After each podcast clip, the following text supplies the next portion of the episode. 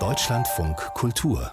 Fazit und wir bleiben noch in Essen. Berührend und bewegend, selten kontaktlos und häufig politisch. Der Tanz, den gibt's in unendlich vielen Ausdrucksformen, im Austausch mit anderen Künsten und Kulturen.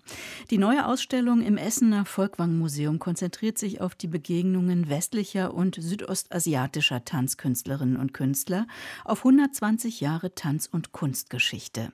Susanne Lurweg macht neugierig auf Global Groove. This is a glimpse of a video landscape of tomorrow, when you will be able to switch to any TV station on the earth. Namjoon Pikes Videoinstallation Global Groove, die der Essener Ausstellung den Titel verleiht, steht am Eingang und setzt den Ton.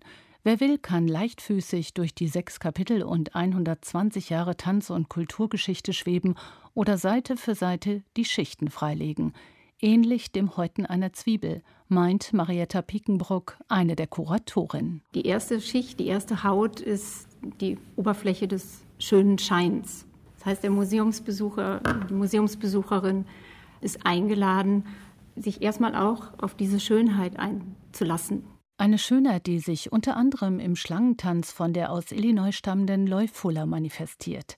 Die Tänzerin verwandelt sich Anfang des 20. Jahrhunderts mit ihrem wallenden Kostüm in ein Fabelwesen, schwingt die Stoffhülle immer wieder herum, gleicht mal einer sich öffnenden Blüte, mal einem schwebenden Schmetterling. Eine dieser zentralen Figuren ist Loy Fuller, US-amerikanische Tanzpionierin, die mit ihrer neuen Tanz- und Medienästhetik völlig neue Seherlebnisse hervorrief, vergleichbar mit den ersten Filmvorführungen. Man kann sie als die erste Multimedia Künstlerin bezeichnen. Erklärt Brigida Ochheim, ebenfalls Kuratorin der Ausstellung.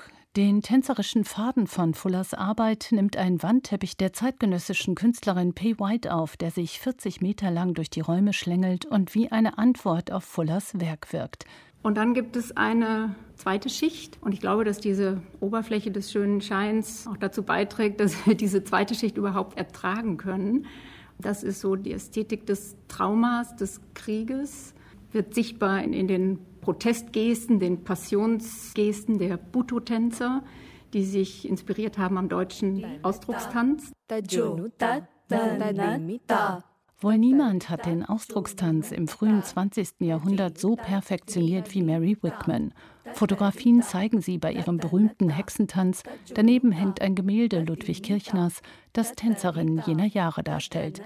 In Wickmans reformpädagogischen Ideen erkannte Kirchner die Arbeit der Brückemaler wieder. Etwas früher in der Zeitgeschichte angesiedelt ist das Thema von Simon Starlings Installation At Twilight in der Dämmerung. Der Turner-Preisträger lässt das Grauen des Ersten Weltkriegs wach werden. Das sind so die Geister, die in diesem Raum eine Rolle spielen. Wir sehen deren Masken, wo er sich zum Teil an existierenden Masken in der bildenden Kunst, aber auch an Masken aus dem japanischen No-Theater inspiriert hat. Und die hängen an Aschebäumen, an zerbombten Baumstämmen. In jedem der sechs Kapitel in der Ausstellung wird deutlich, wie stark sich einzelne Kunstdisziplinen schon immer beeinflusst haben. Der Tanz einer Mary Wickman wäre ohne das Bauhaus nicht möglich gewesen. Die Ästhetik der Mode von Rei Kawabuku inspirierte den Choreografen Merce Cunningham und die Buto-Tänze, geprägt vom Grauen des Zweiten Weltkriegs, den Bombenabwürfen auf Hiroshima und Nagasaki, finden sich heute unter anderem in den zeitgenössischen Performances von Boris Schamatz wieder. Das ist dann die dritte Schicht, die darunter liegt, unter den Objekten und Skulpturen, die eine Einladung ausspricht an uns Europäer des 21. Jahrhunderts, die Tanz- und Kunstgeschichte mal als eine Kulturgeschichte des Kontakts zu erleben. Die Ausstellung führt die BesucherInnen durch die Kunst- und Tanzgeschichte, aber auch durch die Welt, von Paris über New York, von Bali bis nach Indien und Japan. Es ist gut, dass die Macherinnen sich auf Europa, Nordamerika und Asien beschränkt haben. Denn schon jetzt ist die Themenfülle dicht, sind die Kooperationen zwischen Tanz, Literatur, Mode und Design komplex. Deutlich wird aber bei allen Objekten, Tanz ist viel mehr als Bewegung, mehr als beeindruckende Schritte auf der Bühne, dem Parkett. Tanz ist eine Kunstform, die ohne Worte funktioniert und dennoch oft viel mehr sagt.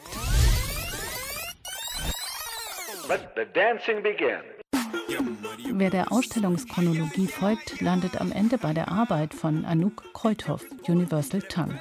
Tausende Tanztypen und Tanzhybride hat die niederländische Künstlerin aus YouTube und Instagram-Filmen herausgefiltert. Von Twerking über Turfing bis hin zu Voging wird alles geboten. Doch das Tänzerische ist auch hier populär und dennoch politisch. Das Schwere leichtfüßig, verpackt und deshalb umso eindringlicher, sowie die gesamte Ausstellung. Ein Aufruf zur Kontaktaufnahme in kontaktarmen Zeiten. Global Groove, die neue Ausstellung im Essener Volkwang Museum, ist ab sofort zu sehen bis zum 14. November.